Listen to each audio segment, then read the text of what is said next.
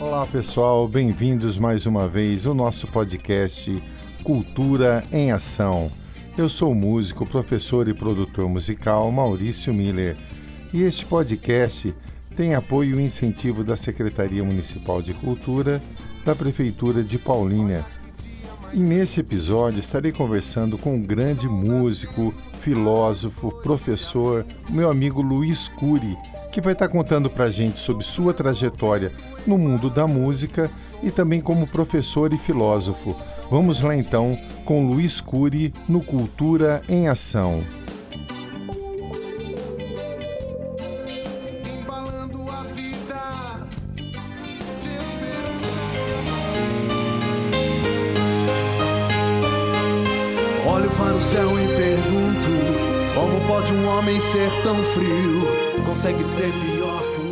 Pessoal, bem-vindos aí ao nosso podcast.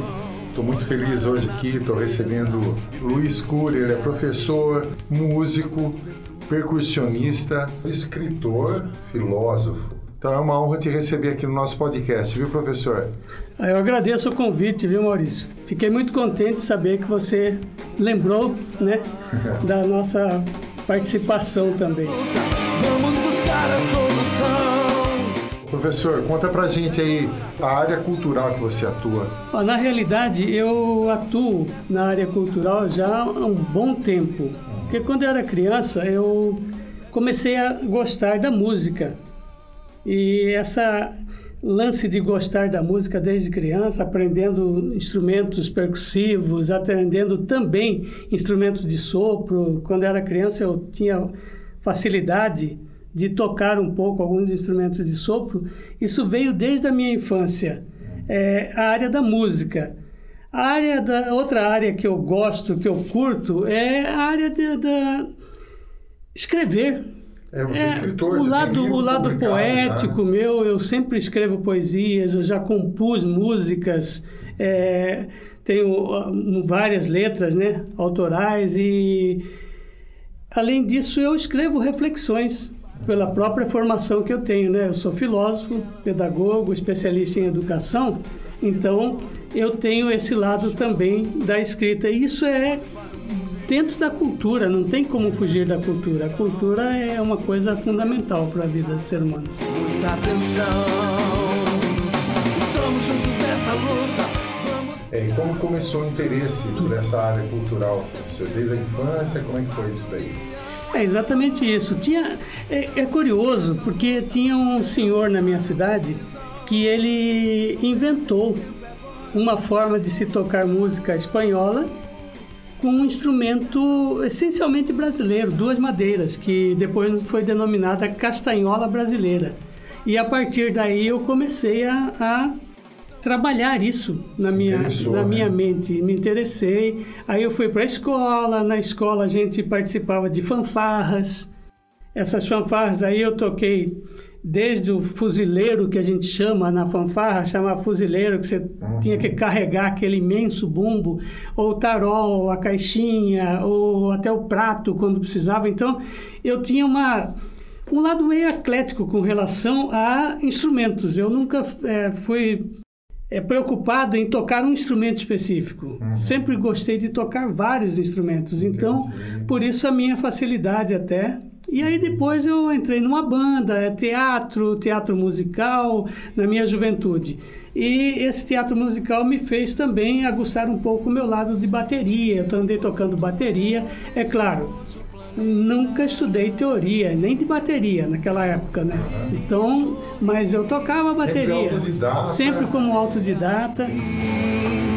Levantando uma bandeira com a palavra. É qual que é a cidade que você veio? Eu nasci em Corumbá, Mato Grosso do Sul. Corumbá, Corumbá Mato Grosso do Sul. E lá o gosto pela poesia também é, veio da juventude, onde existia um grupo em Corumbá um grupo chamado Arte Literária Estudantil de Corumbá. Puxa. Literatura. E eu comecei a fazer parte desse grupo, que foi inaugurado há pouco tempo, na época que eu era criança. Né? Hoje em dia, essa, essa arte literária já é já é de décadas, já muitos, muitas décadas já. E lá eu tive a oportunidade de escrever poesias, dos quais é, participei de antologias de poesia. Uma das antologias eu escrevo poesia juntamente com um poeta. Olha que prazer maravilhoso, um poeta ao lado, uma poesia minha de um lado, outra poesia dele do outro, um poeta famoso chamado Manuel de Barros. Puxa vida. O Manuel de Barros é, era famoso. oriundo mesmo de lá da região. A gente fez esse trabalho e ele participava do, da arte literária estudantil. É. E também acrescentou um negócio maravilhoso em Corumbá, que era a questão da Academia Corumbaense de Letras. E aí ele, ele foi um dos grandes. Aliás, ele é homenageado, sei lá, no Brasil ou no mundo, né? Entendi. E aí uma outra obra que eu participei chama Passa na Praça que a Arte Te Abraça. Que bacana. E essa obra eu tenho à disposição aí. Aliás, a prefeitura tem à disposição para que o paulinense possa ler, possa ler, possa. Então eu escrevo poesias, vamos dizer assim, desde a minha juventude, desde a década de 70. Não estou querendo revelar a minha idade, tá? Mas... Isso aqui não vai destruir-me. O que era o cenário é, literário na época que você escreveu esse livro lá, da poesia, o primeiro lá, o mais velhinho? Como que era a cena literária em Corumbá? Na realidade, sempre foi muito dinâmica a cena literária em Corumbá, tá? porque as pessoas escreviam muitos contos, muitos, é, muitas poesias, muitos romances. Tinha as pessoas maravilhosas que sabiam escrever. Agora, para escrever, tem uma coisa que é fundamental: é a gente saber e gostar e fazer, que é ler diariamente. Sim. A leitura é fundamental. Sim. Eu, quando eu descobri que a leitura era fundamental, eu jamais deixei de ler um dia na minha vida. Entendi. Então, até hoje eu leio, faço Bacana. questão da leitura. Fundamental, né? É fundamental a leitura. E, e, e, o cenário musical, como é que era? O cenário musical era maravilhoso. Era? Como é que era? Porque existia, saraus. existia saraus, existia festivais de música. Que bacana. Festival de bandas. Na, naquela minha cidade existia festival de banda, é, existia também o festival carnavalesco, uhum. de marchinhas carnavalescas e assim por diante. Eu participava muito disso. Compunha tudo. também marchinha? Eu compunha marchinha também. Eu tenho algumas coisas que eu cheguei a compor tá, para fazer é, acontecer a coisa por lá. Mas é aquele, é aquele esquema, né? Tudo que se faz se perde também Sim. ao longo dos anos, né? Tem coisa que eu já nem lembro mais. Uhum. Tem coisa que, é, infelizmente, as coisas vão escorrendo pelos nossos vãos dos dedos uhum. e acabam não, não, não dando essa, vamos dizer assim, essa relevância. Mas era uma época complicada. Era uma época complicada porque existia muita censura também. É. Era década, na época da ditadura. A década de 70, 69, 70. É, quando a gente fala 69, a gente sabe que é, foi uma época bem complicada para o ramo cultural, o ramo artístico desse, desse nosso país. Mas né? você viu alguma coisa ou sofreu alguma repressão política por conta da ditadura? Na realidade, alguns eventos foram até podados quando é, a gente tinha. Por lá em Corumbá. Lá em Corumbá. Por quê? Porque ah, algumas autorias elas eram extremamente críticas, né? Uhum. E quando se faz alguma coisa crítica, sempre machuca alguém. Uhum. Sempre fere, sempre faz com que alguém reaja, né? E nesse sentido, Corumbá é, uma cidade cercada de é, todo um processo de defesa. Porque ali é Tem, fronteira, É fronteira, né? é marinha, é exército, né? é aeronáutica é, fuzileiro naval, quer dizer, ou seja, tem todo É cortado pelo Rio Para... Paraguai. Rio Paraguai. Rio Paraguai, é o Rio Paraguai. Que corta e do outro lado é a Bolívia, né? Exatamente, é fronteira com a Bolívia. Eu convivi ali, fui muito para a Bolívia também. Que jarro. Que jarro, é. É. Que jarro. Eu conheci vai, lá quando era adolescente. vai subindo. Cochabamba, que, e assim por diante, até chegar em La Paz.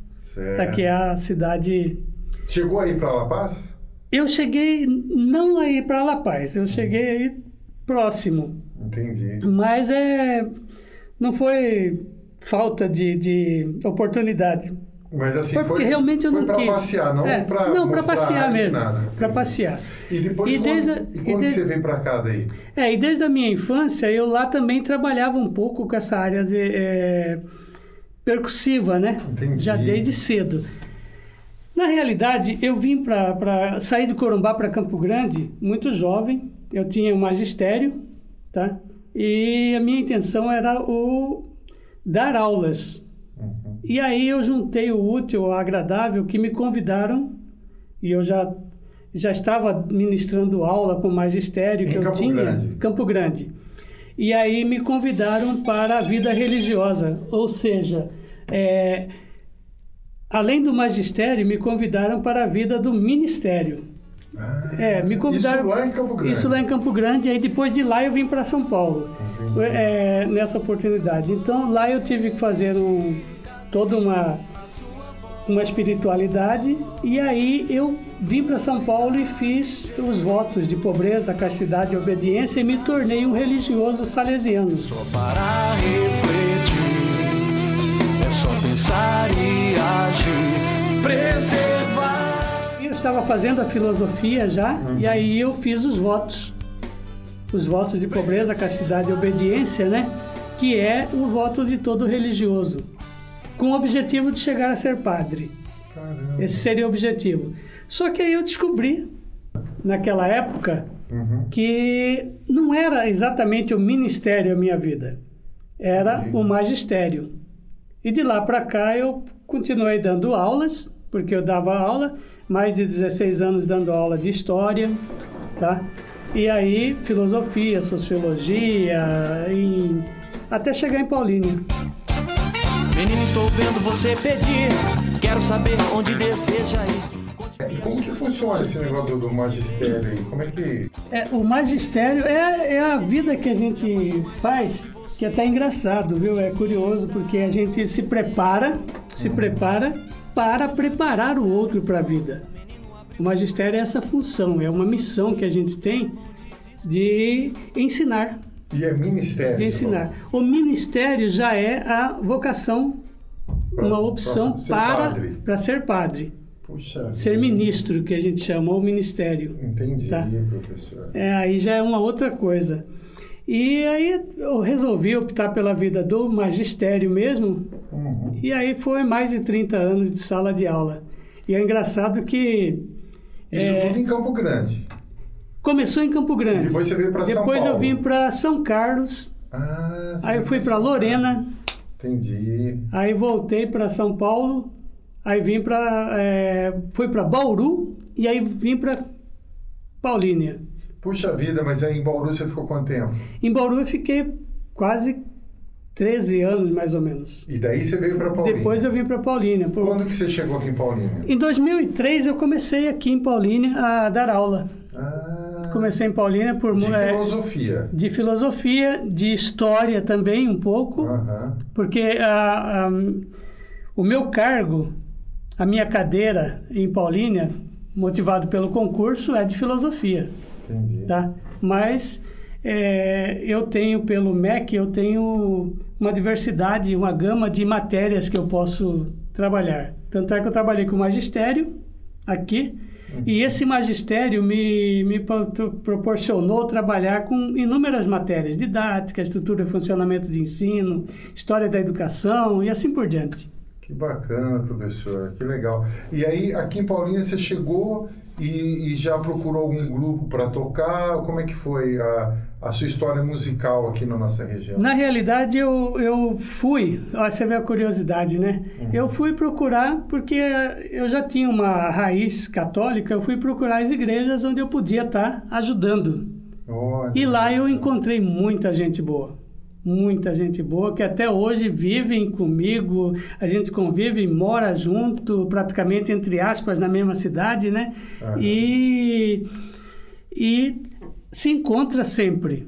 Com essa pandemia que deu um probleminha, mas nós temos um, um grupo tão bom. E É. aí eu busquei também, é, ao mesmo tempo, descobrir aonde ficava a cultura da prefeitura de Paulínia e eu descobri que a- a- o departamento de música era junto ao zoológico municipal ali. Sim, na, na 15 de novembro. E né? onde eu fui lá a primeira vez e comecei a participar lá, naquele momento lá. Inclusive, Maurício, é, eu comecei a ter umas aulas de, filo, de violão com você. É, eu não lembro, tocava violão. Eu lembro, eu lembro, eu lembro. Naquela época, na realidade eu não Você tocava. falando agora, eu lembro exatamente. Eu arranhava um pouquinho de violão e aí eu falei, não, eu preciso ter um pouquinho de técnica de, de violão. Todos na escola aprendendo a verdade e eu apenas 11 anos vivendo a realidade. Lá pra cá você desenvolveu bastante, você tocou com bastante grupos. Graças a Deus, eu Já toquei fez bastante. bastante eventos e tal, né? Exatamente. Quais foram os eventos mais relevantes na sua maneira de ver que você apresentou?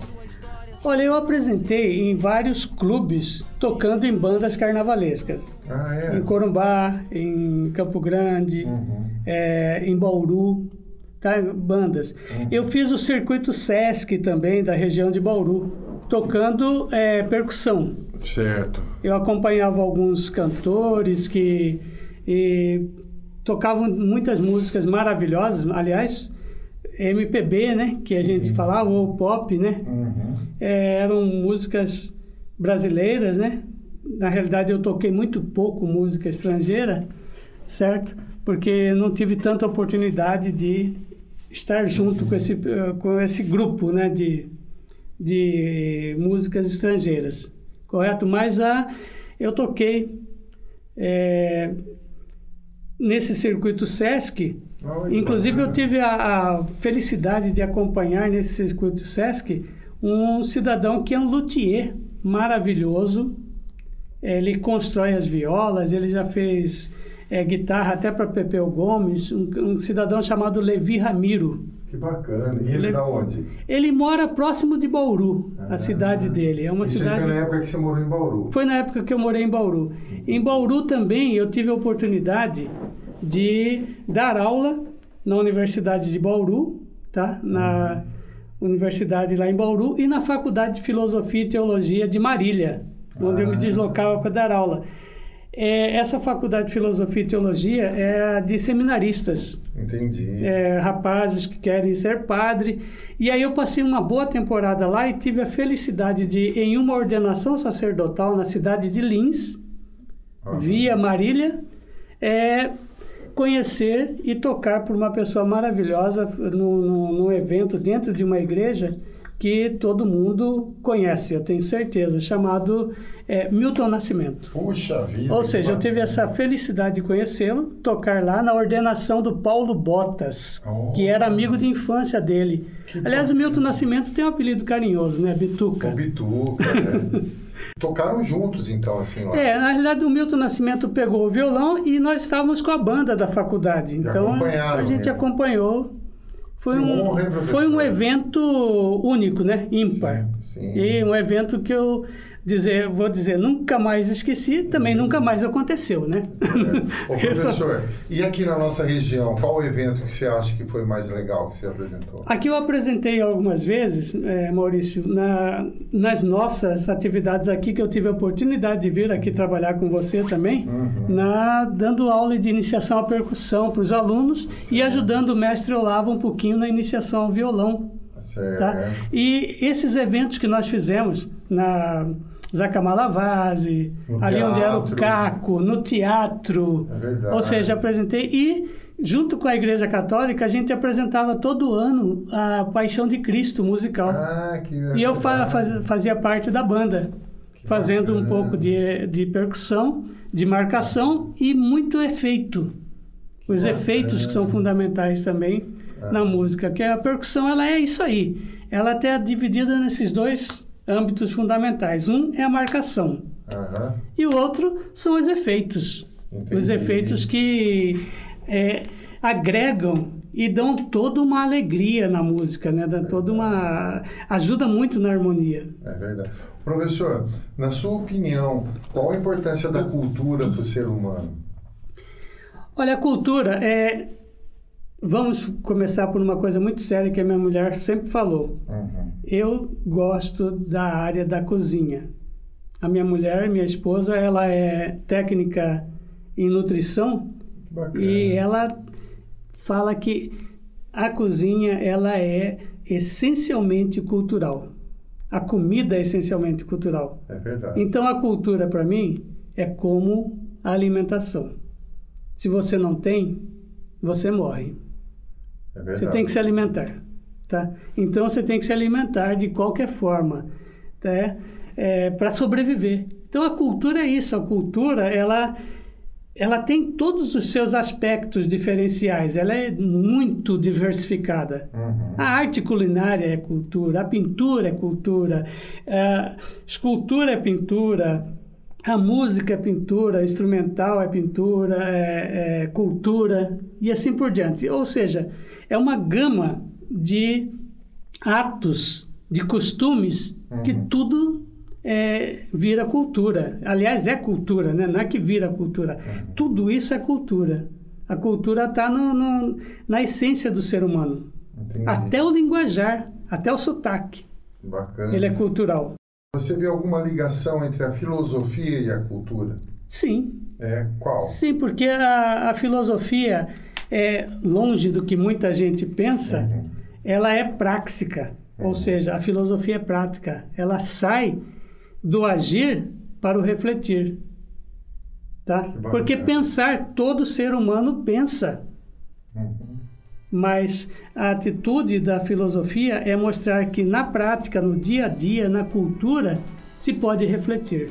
Bacana. Então, é, é a partir daí que a gente faz um trabalho. Eu sempre di- dizia para os alunos que, meus alunos, que hoje eu sou aposentado, né, eu dizia para os meus alunos que é, não se ensina filosofia, se ensina a filosofar no dia a dia. bacana. O objetivo não é passar teorias, o objetivo é refletir teoricamente aquilo que se faz na prática. Minha pátria, quero ser assim. Esse momento da pandemia, como é que foi para você? Como é que você tem visto esse momento adverso que a gente tem vivido? São dois momentos fundamentais, né? O momento que a gente está agindo, ele é essencial para a gente crescer e desenvolver. E o momento que a gente está parado para refletir também nos faz refletir num processo e num progresso, tá? Então a pandemia, é, para mim, veio num momento muito bom que eu pude parar, refletir um pouco mais, ter mais cuidado com a, com a saúde, se bem que essa pandemia foi muito traiçoeira, porque eu também adquiri o, o, o, Covid, então, quer dizer, não houve como escapar dessa pandemia. É claro que limita um pouco, limita um pouco é, a atividade social, Certo. ou você estar é, numa relação mais próxima às pessoas, Uhum. por conta desse cuidado que é fundamental para a saúde. Mas é, eu diria o seguinte: tudo na vida é, a vida não é uma linha reta, a vida é um, muito ondulada. É. Então você tem momentos que você tem que estar correndo, momentos que você tem que obrigatoriamente estar parado, ou momento que você tem que caminhar de uma forma mais lenta, Entendi. tranquila. Então, a pandemia é esse momento onde as pessoas têm que ter mais cuidado. Uhum. Tem que ter mais cuidado. É, ela é eterna? Não. Não, porque eu tenho uma teoria fundamental que a única coisa que permanece no mundo, na história e na nossa vida é a mudança. Mudança. Portanto, vai mudar. Entendi. Vai mudar. Não vai ficar essa pandemia. Essa Certo. pandemia é um momento que estamos passando. Esse momento, às vezes, demora um ano, dois, demora três. Sei Mas lá. vai passar. Mas vai passar. Certo, professor. Tudo bacana. passa.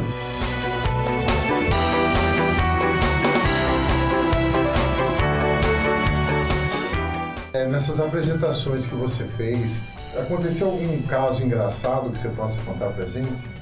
Olha, eu vou dizer uma coisa para você. Eu vou falar um caso engraçado na área da educação, Aham. eu como professor, e um caso engraçado na música. Ok. Tá ok? O caso engraçado na educação é quando você está dando aula é, e um aluno chegou para mim e disse assim, professor, falei, pois não, Você trabalha ou só dá aula? Isso é extremamente engraçado, porque é mal sabe ele que para poder dar uma aula eu tinha que estar tá preparando várias horas essa aula e depois revisar essa aula em forma de trabalho, avaliação e levar trabalho para casa. Até madrugada, às vezes, se trabalhava, né? Uhum. E aí, é, aliás, lembrei um outro agora, você me perdoe, mas lembrei um outro. Uhum. Onde eu disse numa sala de aula há muito tempo, eu não estou falando o nome dos alunos exatamente para não. que é uma certo. coisa fundamental minha, eu não, não vou uhum. é, nomear, né? É, um aluno levantou a mão, irritado, porque eu disse assim: vocês farão um trabalho é, para me entregar na próxima semana, mas eu quero esse trabalho manuscrito. Uhum. E ele, irritado, disse: Professor, onde vamos arrumar uma máquina para fazer esse trabalho manuscrito? Gente, manuscrito. Eu não tenho que.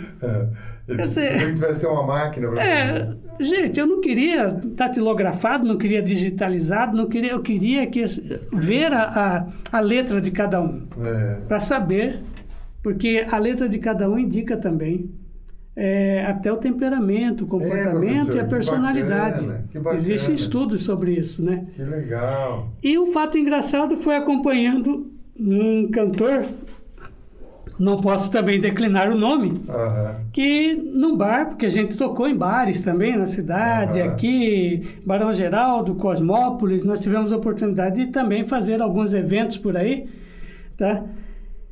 Onde um cliente gritou para a banda, gritou para o cantor, falou: oh, canta Raul!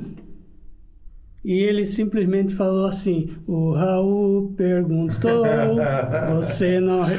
Gente, extremamente engraçado, mas fora de contexto, né? Fora de contexto. Foi até engraçado aquilo. O rapaz não ficou bravo, não? Mas ficou. o que é mais triste é isso, né? Que é. eu também me ofenderia. É. Porque, poxa vida. Poxa, muito que, engraçado mesmo. O que, que, tem que, que, que fala, que, que, que mal faz você de repente lembrar um trechozinho de, do é. Raul? Eu sou guardião Mirim. Eu sou guardião Mirim. Nessa caminhada que você fez de tanto literária como na filosofia, na música. É, qual o conselho que você poderia dar para quem está querendo iniciar nesses caminhos aí? Da música, da música, essencialmente é a coragem de iniciar uhum. e a perseverança de continuar. Legal. Porque é o seguinte, não se faz um músico no estalar de dedos. É verdade. É estudo diário. É estudo diário. Se você quer aprender, você tem que estudar diariamente. Tem um plano de estudos, uhum. determina uma hora de estudo. Eu faço isso até hoje na minha casa. É, até hoje. É. Eu, eu, aprendo sempre, até hoje, sempre uma coisa nova. Que bacana. E então, na música, se faz isso. Uhum. Se estuda. Mas não é olhar a teoria musical somente, que é fundamental. Uhum. Mas ao mesmo tempo é você fazer a prática. Entendi. Todo dia. Você vai tocar um violão, pegue no violão todo dia, sinta o violão todo dia. Você vai tocar uma percussão, sinta essa percussão todo dia. Todo dia, nem que seja por alguns minutinhos.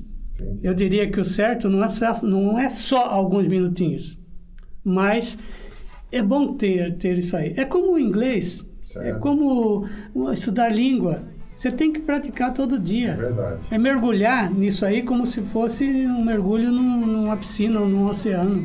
Legal, professor. Boa. Tá? Esse é fundamental. Mergulhar de cabeça e perseverar. Incompreensão é gente que dorme no chão.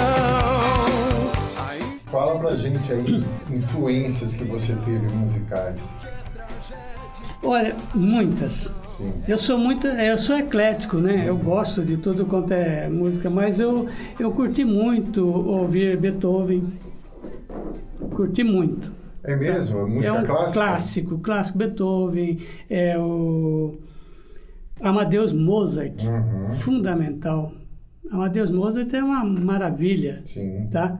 Vivaldi e assim por diante. Mas isso são coisas que eu curto assim. Gosta isso é uma de ouvir, coisa né? é ouvir pessoalmente. Eu curto isso Uhum. aí, tá? Mas a, a a música popular brasileira ela é riquíssima. É riquíssimo. Ela é riquíssima. Então eu tive muitas influências. Milton Nascimento foi uma das influências, Uhum. tá? É, o Gilberto Gil, Uhum. tá? Caetano e assim por diante. Oswaldo Montenegro, que é uma pessoa que muita gente nem conhece, Uhum. Nossa, infelizmente. É fantástico, né? Ele é fantástico, um poeta maravilhoso, Oswaldo Montenegro. Verdade. Na área da, da- mais voltada para o lado do sertanejo, nós temos o Almir Sater. É verdade. Nós temos Ele é aí. de lá, né? De Campo É, Grande. da- ele, né? ele tem a fazenda em, em Aquidauana ali. Então, É pertinho de Corumbá, né? É praticamente quase junto de Corumbá. É Aquidauana, Miranda e Corumbá. É. Então são cidades assim próximas, né? Aham. E o Almir Sater é um, um destaque, a gente É sabe. Mas eu tenho uma influência mais antiga, né? De alguns, tá? Que é Beto Guedes, é, a gente sabe de toda a riqueza da poesia do Beto Guedes. Uhum. Tá? Nós temos também é, outros, né? Eu gostava de ouvir é, The Fevers, por que exemplo. Eu gostava de ouvir Folhas, sabe? São aquelas músicas gostosas de se ouvir em época boa. Hoje nós temos músicas maravilhosas. Isso é verdade. Você escutar um, um Lenine, É, bacana. Lenine hoje, um João Bosco. Bacana. Ô, professor, deixa uma música pra gente aqui, pra quem tá ouvindo esse podcast aqui, uma música da sua preferência. Olha, eu vou dizer uma coisa para você. Eu inúmeras músicas eu gosto, tá? Mas é, que me toca bastante, eu vou até citar dois trechos, trechos de duas músicas. Uma é do Gonzaguinha. Aliás, o Gonzaguinha, graças a Deus, desculpa, eu não lembrei antes, eu tive a oportunidade de conhecer pessoalmente. Que bacana. Também. Foi um momento maravilhoso na minha vida quando eu estava fazendo faculdade de filosofia. Tá? Bacana. E ele tem uma letra que é fundamental. Que essa letra ninguém esquece, ninguém é, desdenha, porque essa letra é fundamental. Que diz assim: viver e não ter a vergonha de ser feliz. Verdade. Cantar e cantar e cantar a beleza de ser um eterno aprendiz.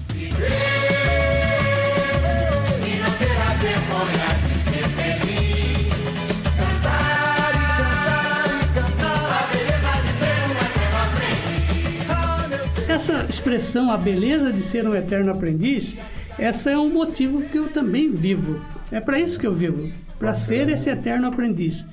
E aí, é, como eu disse do Beto Guedes, eu acho fundamental quando a gente fala assim, que o Beto Guedes diz também na música dele, de Sol de Primavera, a Aham. lição sabemos de cor, só nos resta aprender. É, Porque para mim é fundamental. O ensino ele vem de fora, o aprendizado é de dentro.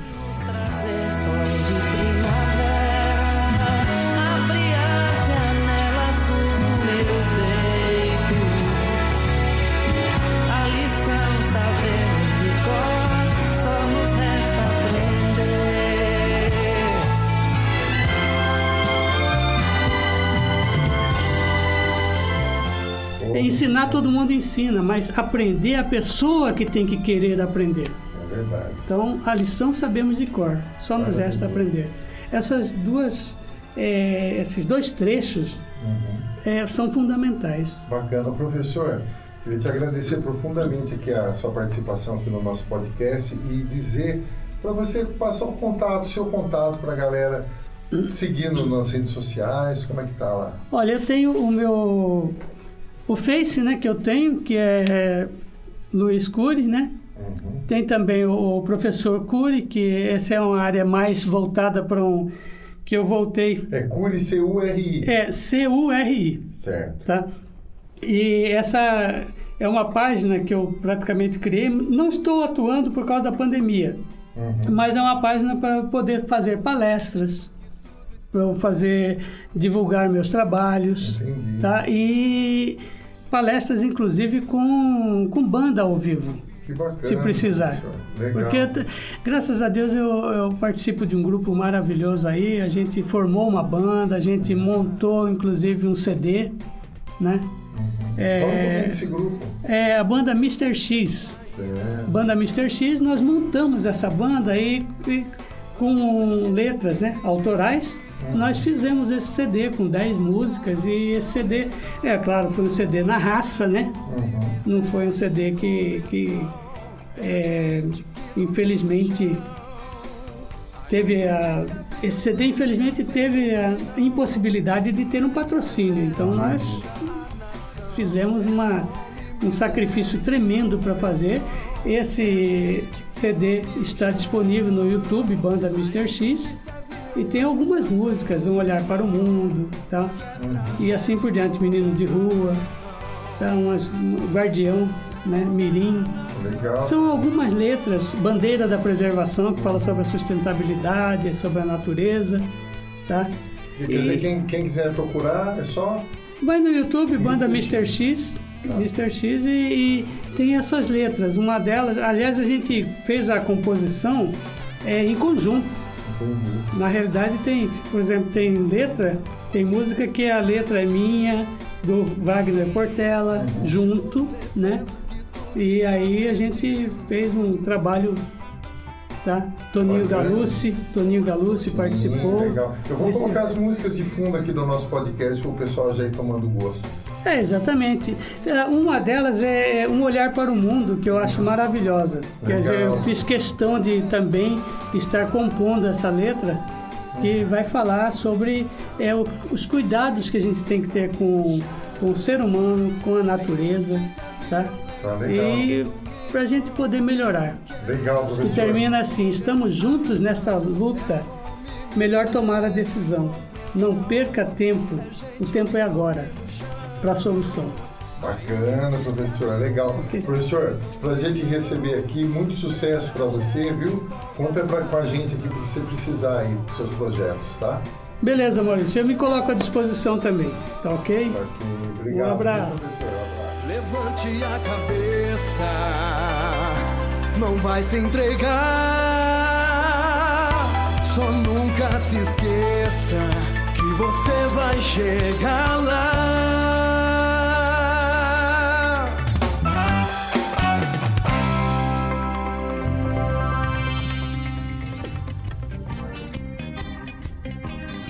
Obrigado a todos por ouvirem mais este episódio. Aguardo vocês no próximo Cultura em Ação.